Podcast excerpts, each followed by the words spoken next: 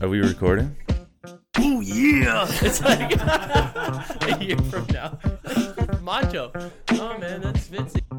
I like that my kids know that I'm healthy and strong and fit, and that their mom is healthy and strong and fit.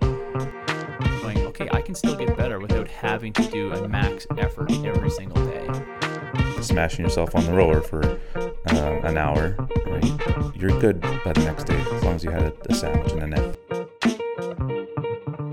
In today's episode, we are going to cover um, three additional aspects of Samuel Marcora's uh, psychobiological model. This is our fourth uh, podcast discussing this. Again, the first one was just kind of an introduction and our discussion and our opinions on the topic. Uh, the second podcast was about sense of effort. The third podcast was about motivation. And this podcast will cover uh, three elements of his, uh, well, three important elements of his um, his his model of endurance performance. So the first one um, being knowledge. It's well, it, and this is where it kind of gives away that a lot of these models are are based around endurance sports, right? In classic endurance sports of cycling, running, rowing, cross country skiing, you know that type of stuff. Not the not new age endurance sports like CrossFit, but there is applicability. Um, so the first element being knowledge of the distance remaining. So you think of that in terms of a race, like how much you have left in a race, and we're thinking classical race here, like 5k run, 10k run, 5k row, like 200 kilometer bike ride, that type of stuff. Um, so knowledge of the distance remaining, knowledge of the distance covered, so how much distance you've actually covered in this race or in this event, uh, and then your previous experience of, or, and specifically your previous experience with perception of effort in the in that exact uh, setting. So, and and what it means by that is that if you've never done the race before, or if you like if you've never if you've only ever run five kilometers as your longest distance, um, if you go to run five kilometers again, that previous experience of having run that duration, that distance, um, will be potentially helpful uh, in how you make your decisions and your ability to maintain uh, the current pace you're at. Versus if you try to run 20 kilometers um, and you've never even come close to running that distance before, you have no previous experience of running that, uh, that duration, that distance, and that amount of time. So all you have to draw on is that previous, uh, the longest run you had, which was five kilometers, and it's not quite as optimal. And we'll cover that a little bit more. So the first one we will discuss. Um, actually, the last thing we'll finish off the podcast with some limitations associated with this theory. This is not going to be all limitations associated with this uh, because I'm sure there's some we aren't aware of, but we're co- we'll cover uh, some prominent ones in our opinion. Okay, so which one do you want to start with? Let's start with. Let's start with well, actually, um, start start with knowledge of the distance covered because that's kind of a bit of an obscure one, so it probably won't take that long.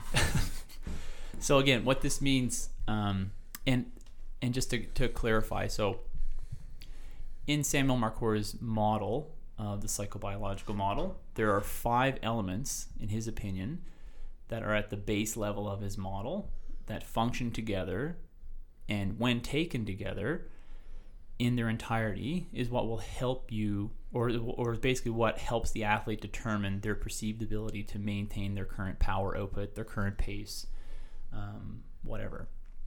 And those five things are what was previously mentioned. So we have perception of effort, potential motivation, knowledge of the distance covered, knowledge of the distance remaining, and previous experience.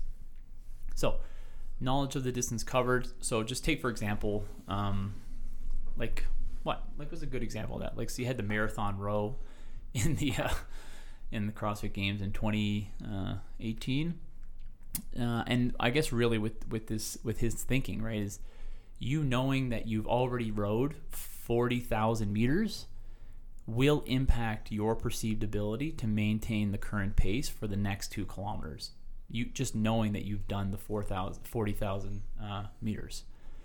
Uh, and same thing with a marathon. You knowing that you've that you've been working hard and trying hard in a marathon run or a marathon row for a very long extended period of time will likely impact your perceived ability to maintain that pace moving forward.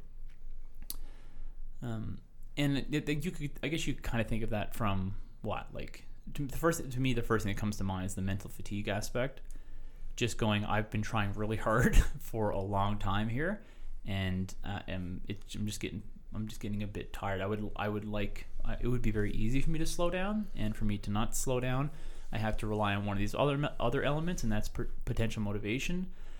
Uh, and I might have to find a way to make myself want to want to really keep this going, or I just have to might be willing to experience higher levels of effort instead of reducing my pace. So that's what I mean by these five things working together. So, any comments on knowledge of the distance uh, covered? And just think of a different example besides what I gave with uh, marathon. I, I think it, it's that part is contingent on the next part that we're talk about the uh, what's what's remaining. So if you know you've gone 5k and you only have 5k left, then you have a completely different reference point of how much longer you have to hold this versus if you don't know how far you've come, how long you've been running or whatever like that, you wouldn't have an accurate representation of how much further you'd have to go or how much longer you'd have to row. So if you take away the screen on the rower and you're like you're going to row and you don't have a reference, you don't know how long I'm going to have to hold this pace or how long I have been holding this pace realistically. So both of them are kind of contingent on each other on how they affect your perception to hold that pace. Yeah, good example of that. Actually, with with uh, with the author Sam Marcora, they ran a race um, in a desert somewhere. um, it was a really hard. It was a really hard sand desert, and I don't know where it was. But they called it the endless race or the race without an end, one or the other. So basically, they had these individuals. Uh, they knew, I guess, they had an idea of what their previous bests were on distances between half marathon and marathon. And these aren't elite level people; these are recreational level runners. And all they did was give them a watch, so they had a pace to run, and they knew how fast they were running, but they had no idea how long they were running. They didn't know the distance; they only knew the pace and they had to run until they decided to quit. And I'm pretty sure they put them right at their pace. That would be either for the marathon or the half marathon. And they told them just just run. Um, but they're not they're not going to know how long they ran, or not going to know um, how much they've covered at all. All they did was provide them with like liquids and nutrition throughout, because they would literally have someone like driving by them and giving it to them. And most people set personal bests on that, but some people didn't, right? because you could just think right some people might require then they, they might just start thinking differently and going well i really feel like i'm overdoing it here. Like i'm way like you start thinking to yourself that you've done more than you have. And then other people just end up end up setting personal bests for how long they've run at that pace or they've set personal bests for distances. And they didn't know how far they ran. They just knew how fast they were going. Was there an actual end to it? no. They well when It they stopped see how long they when, would quit. yeah when they when they decided that they would stop. I guess they, they probably projected it so that people would finish probably between 90 minutes and two and a half hours or something like that. I'm guessing that's probably what they went with. I'm, they probably weren't giving people paces. They'd run for 20 hours. Like i'll catch you in the morning. I'm going to get a nap. Like i don't think that's what they were doing. But that's a that's an example um, who um, i guess from a real endurance aspect. Um, what else? What other examples? I guess you could kind of think of it in terms of different events too, like over the course of a weekend of competition, right? You know you've been competing for three days. Uh, you're tired. You know you're tired, but mentally you're tired as well. Um, and there was again, I think it was, I think it was in whose book was it? Was it? I can't remember. It was Matt Fitzgerald's book, No Relation, or Alex Hutchinson, um, about the girl who had the brain tumor that had to get it removed, and she didn't have short-term memory.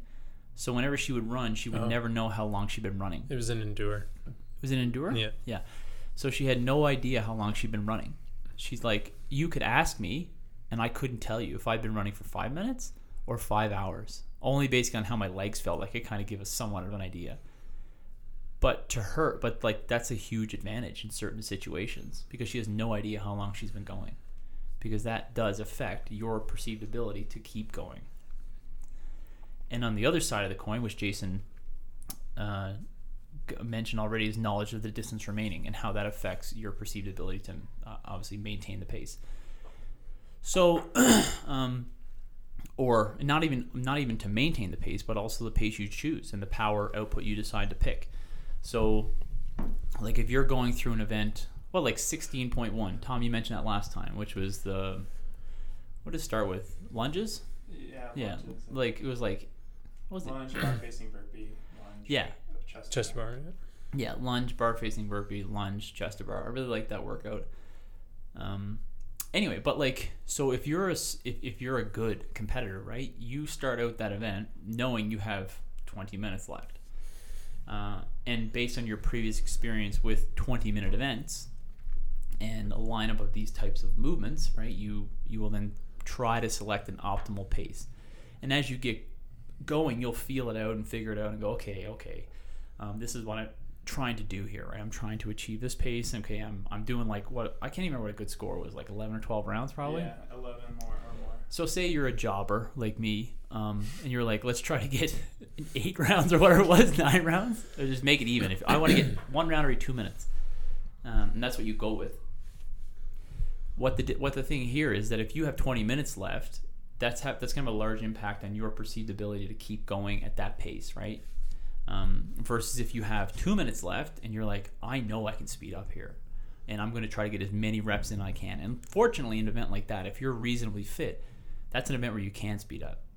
You can speed up. You can just take shorter breaks after the chest to bars. You can do faster lunges, or you can just keep going, or you can speed up the burpees and just keep the breaks short between the burpees and the lunge, and that's how you'll speed up. And you can try to speed up, but you won't do that at the two minute mark because you know better, right? You just know. You know from previous experience what's Yeah. going to happen. If right? you're experienced, you want. if you're experienced. had a lot of right? conversations with, with clients during that workout in particular where you suggested a pace and they're like really that seems really slow and you're like yes but it's a 20 minute event like you just said and then they tell you the result and said the pace you gave me felt like it was too slow initially so i sped up after the first round because i was just i felt like i, I shouldn't rest that long and then they absolutely implode and get like five and a half or six rounds right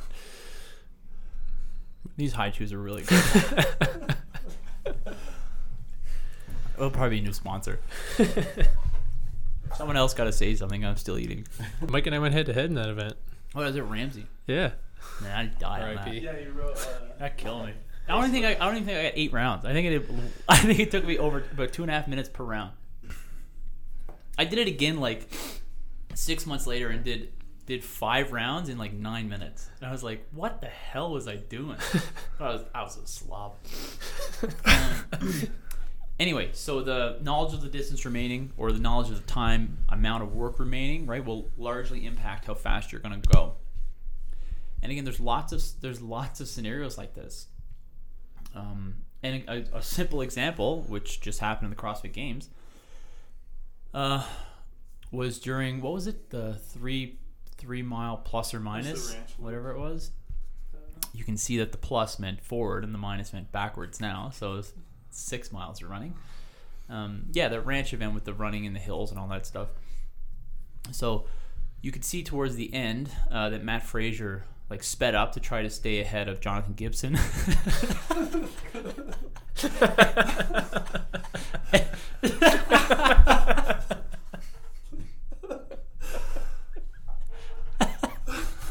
people are gonna lose their Sorry, minds. just, it's, Justin. oh, man. like, it's yeah, Justin Medeiros." it's Justin Medeiros. Yeah, what I, what I said, he's like the child of uh, Jonathan Gibson and Hunter Hunter McIntyre. oh my god, that's so good. Gibby's facial expressions and napkin triceps and uh, Hunter's hair. it's pretty sweet. Okay, so when Matt was trying to stay ahead of uh, Medeiros at the end, you could see him speed up just to try to make sure he won. Um, and he was okay with going way faster than he knew he was sustainable because he was very close to the end of the race, or so he thought. So that's what he did. He sped up because he's like, uh, I, I have a, I have 80 meters left here, or 100 meters, or whatever. I'm just gonna try to, I'm gonna run hard and stay ahead of you. Notice how he didn't do that with 4K left, or not 4K left, like 400 meters left, or 800 meters left. He didn't do it. They were just running together because that's that's what you want to do. You're not going to try to sprint that early because you likely are unsure of how of, of your ability to maintain that power output for the duration of the event. But once that equation between you you thinking I can't and you thinking you can, once that equation starts tipping towards I know I can, you'll you'll be more likely to do it. And when you get to that 100 200 meters left, you're like I know I can do this. And you also have to be willing to allow yourself to go up to higher levels of effort for that duration. And so that all comes into play, right? So, just a simple example there Matt sped up because he thought he had 100 meters left.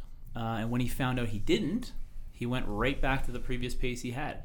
He didn't stay at the pace he was going, he went back to the pace he was at previously because he has to work at that pace to make it back in a decent time. Because he can't run faster than that because he's running fat below the critical speed, which I think we've covered before. Um, so, but uh, just one adjunct here, right? Is there's uh, maybe we can cover that in another topic about the end-spurt stuff, but um, yeah, we'll just move on for now. So, how much you have left in the event is um, is drastically important with your your decision making and your perceived ability to maintain how fast you're going. Uh, what other examples you want to give with that? So the 16.1 example is a good one. Um, the knowledge of like the the long duration run is a good one. What else? Yeah, I was just going to give my own experience in my half marathon, but it's the opposite of Matt, where I knew how much distance I had remaining, but it wasn't so I could speed up. It was so I didn't start walking. this is like I ran 18K. I knew I only had three left, and that's the only thing that kept me from stopping that slow jog I had at that point an absolute crawl of a walk. Um, and so, yeah, that was just having that in the back of my mind knowing that you have such little distance to go and you've covered so much already was motivation enough for me to just keep moving my feet and not and not to walk and just to finish the race as a run and not as a run walk. You knew I'd ask you to. yeah. So how was it? Good. Did you walk? Yes. Uh, okay, so actually, what made me think? What made me think there is um, I'm, if any, if if you've done, if if there, if anyone here is coaches that you're li- listening, uh, and you've watched, I don't know, if you coach classes or you just see your individuals train in front of you. Um, specifically, I would say it's more common amongst people who are more beginner uh, level, maybe not beginner level, they're just definitely not elite level individuals. Um, and so when they're like maybe they're making their way through some like some 15 minute maybe let's take let's take some example they're going through like um, like five rounds for time of like 10 thrusters at a, at a low weight uh, 10 calorie row and 10 bar facing burpees and they're just kind of you know you're like man he's this guy's this guy's pretty lazy why is he just like breaking up the thrusters i know he doesn't have to but he just wants to like why doesn't he just do the thrusters unbroken and then just go a bit slower in the row but he just doesn't want to whatever but then, you know, suddenly he gets to the last round of the burpees and he's sprinting. Right? Because now he's like, I only got 10 burpees left, so I'm going to speed up here and finish it off. and you go, well, why didn't you go like just a little bit faster the whole time so you'd have a better score? Um, and for these people in this equation, you could get is that they're just not okay with that. They're not okay with that level of effort. They don't believe they can go faster, and they're not motivated to go faster. But once they get close enough to the end of the event, they're like, ah, okay, the scale starts tipping. They're like, I'm going to start trying now. And they bang out like 30 seconds of work that's super impressive. You're like, man, that was real fast. Um, and that's just the way, that's what it looks like for them, right? Um, and it happens frequently with powerful individuals too, who they just like keep chipping away and they look dead, they look dead, and they kind of like rise up and then do 15 unbroken to finish, right? That's that's the way it is. Like uh, it, you can see it in these people. They're like they're just slogging their way through, slogging their way through, and then home run. now they didn't get a good score because they weren't working hard enough the whole time. Because you shouldn't be able to really do that. But that's the way they do it, uh, and the knowledge of them having that amount of time left is what does it for them. You change the knowledge aspect, and they don't know how much they have left, and the coach just says, "I'll tell you when you're done." Um, that's not going to happen. Just take that away from them, and that's not going to happen anymore. You're not going to get those little spurts of effort. And the last one, um, previous experience. So, like we were saying, um, so if you went on a run, uh, yeah, I guess if, if you want to, maybe just, yeah, it's, if you just say you went on a, you, you went to run a half marathon distance at an easy pace with someone who is a very experienced half marathon runner versus yourself, who you're like, I just run in CrossFit, so I run 400 meters at a time. I live lap. I live life one lap at a time. that Ricky Bobby. That's so good. It's like the CrossFitter thing. Anyway, um, so when you start out in that run, and let's just say this guy is helping you, or this girl, an experienced person, is helping you. Like, okay, I, you should probably run at this pace, and I'll run at your pace because it's going to get a bit hard towards the end. They're saying that because they know what's going to happen. They understand the process, how it's going to work, and what it's going to feel like as you start going 40, 50, 60, 70, 80 minutes into it. The fact that you don't know any of that is going to is going to drastically impact your perceived ability to keep going at that pace that you're currently at because it's all new territory for you. Um, so the best the best suggestion in those scenarios is just to go a bit slower, right? And I guess kind of like the marathon row for people, right, at the games. So you have two things going on there. Um, they, I would say most of them have never rode that distance before or were unsure of it, um, and so they didn't know how fast to go, right? So you, I would assume that you know they probably picked. Some people probably picked the pace as a bit too fast. Some people probably picked the pace as a bit too slow, and some people probably guessed the pace properly. And then over time, they can get a sense of what's happening, and they're like, oh, "Okay, this is probably the best pace for me." Um, yeah, and then uh, good like like Scott mentioned with CrossFit. So, uh, which you, who were you were you thinking of someone exam uh, in particular when you said that like you like you you having the experience and knowing them who they are and knowing how these events will play out, you tell them how fast to go initially because you're trying to be their previous experience. That's what you're trying to do. Yep. You're trying to tell them what to do to give them the to give them the best output um, on that test and how to do it, right? But the problem is, the real problem here is, is athletes need to develop their own experience and harness their own experience, right? And be aware of it because they shouldn't ask you those questions of like, so how fast should I do this? Like, what? Like you should know how fast to row if the workout is 21 15 9 rowing and toes to bar. You should know how fast to row. You shouldn't be asking me how fast to row because you've done every scenario in the book. You should know how fast to go. And you should also know you're going to have to adjust based on how things go. And you should just know that stuff. Um, and if you don't know that stuff, yeah, you're you're uh, you're in for a rough time because the coach just can't know that for you and they shouldn't. It's not their responsibility. It's your responsibility. Um, yeah. So like, and I guess like um, the the interesting aspect of this, right, with CrossFit is that almost everything is there is no previous experience specifically because it's all new scenarios, right, and all new settings and all new schedules. Like it's always new. Um, so that's I guess you can kind of kind of go with that's why the the constantly varied aspect becomes I guess important um, because I guess people just are just constantly unaware of how the situation's going to be, but they kind of create some form of comfort in that, right? They become comfortable doing that, uh, and they become and they just become practiced at knowing how they're doing, right, and understanding themselves, and that's really the best way to do it. But if you do an event and you have the previous experience of having done it, it's likely going to benefit you when you go to do it again because you're going to perceptually understand how it went previously and how you can do better next time. And if you didn't have the previous experience, it would it would affect how fast you decide to go. Um, but sometimes you you know you might get it you might nail it you might hit it right on the money on the first time and it might be the right circumstances and like at the games for example like the circumstance of you not knowing and never done the event might be not as important as the fact that you're rowing at the CrossFit Games with everyone else. That will override the fact that you don't understand you don't understand this distance. Versus you come back to your gym and you try to row the half marathon, row the marathon, and now it seems a little different. You're like, I know how how long this is going to be. I have the experience of having done it, but I am missing something else. like, where are the 8,000 people watching me row?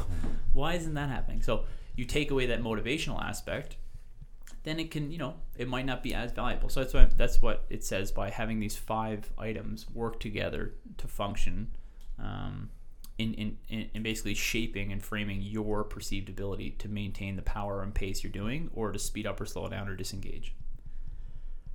Any other examples of previous experience?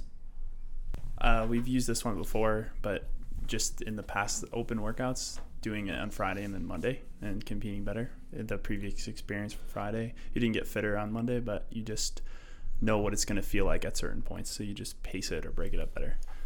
I- I Yes, was- when you was- said when you said competing on different, like performing the event on Friday in the open, and then doing the open work again Monday, and then knowing what you got to do, that then changes how well you like how you approach it, and then both you knowing you have to be at a certain time in this model functions to adjust your motivation, and but that's not even enough. That you have people performing the same event the same day, later in the day, and not just like a rowing and burpee event. We're talking thrusters and chest bar pull ups in hundreds of reps, and they're going to go do it again in the afternoon because they have to do it to qualify for the regionals, right? They have to, and now they do better on the second one, right? The second one now they obviously they have a little bit of experience from having done it, but they already do thrusters chest bar all the time. But the motivation of performing that task goes through the roof because they understand if I don't beat this time, I'm not going to go um, and the physiological aspect of having done all these work and, and creating like muscular damage is is not a limiting factor here. It's the fact that they were willing to try harder and push the system harder because they, it has much more importance to them, right? Um, so both the experience of having done it, yeah, but then you just change the situation, and yeah, it becomes vitally important for them to succeed. Uh, I just got one uh, one anecdotal uh, observation. When I was a lot skinnier, I did the death race a couple times, and Grande Cache. And the second, the second, um, what's the, the second leg of it? It has two mountain peaks. So the first time I did it, I thought the the hardest part was over once I hit the second mountain peak. And so I, I gave it pretty hard, but then I didn't realize that downhill was worse. so so I was almost I was almost walking and I, I walked quite a lot on the downhill on the first time I did that leg, and uh, I, I was mangled by the time I made it back into the into the town, and I was I, I was I was slow. I was very slow, and the next year I went to do it, and uh, I just knew that the, it wasn't over, that leg wasn't over just because I made it to the top of the second hill. It was like I, I paced it out way differently and had such a much easier time. I was probably not any fitter. I was actually probably a lot less fit for running in that second time doing it, but coming down that hill was so much easier because I knew that it was just a mangle fest on the downhill. So, yeah. Yeah, Scott, did you have another example? No, I was just gonna say, going back to like the the running example of you've you've run a half marathon one time, so now you know what it feels like, and you have a better idea of how you should pace it the second time around. But that's under the assumption that the the atmosphere is the same. So you ran a half marathon on a track, say, because you want to torture yourself. It's you're turning left the whole time, and it's on a flat surface. But now you do a 200 or a 21k run, and you're doing it throughout town, and so you're going up hills, down hills.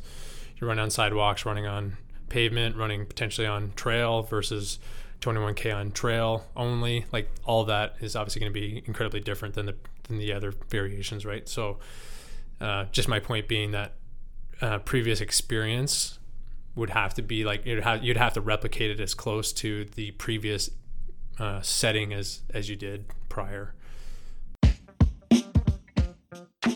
Thanks for tuning in. If you like the episode and know someone else that will, please share it with them as it helps to grow our reach. If you haven't done so already, please leave us a review wherever you listen. For questions about topics covered on the show or topics we haven't covered yet, send those questions to spiraloutpodcast at gmail.com. We do read the emails and have some topics that were submitted by listeners, and we plan to cover them in the near future. You can follow at optimum underscore performance underscore training on Instagram to find out when new episodes are available. And last but not least, if you guys are in Calgary, come by and check out the gym. We offer individual design as well as personal training for those close by. If you live far, head over to optimumperformancecalgary.com to get information on remote coaching and athlete camps. Catch you guys in two weeks.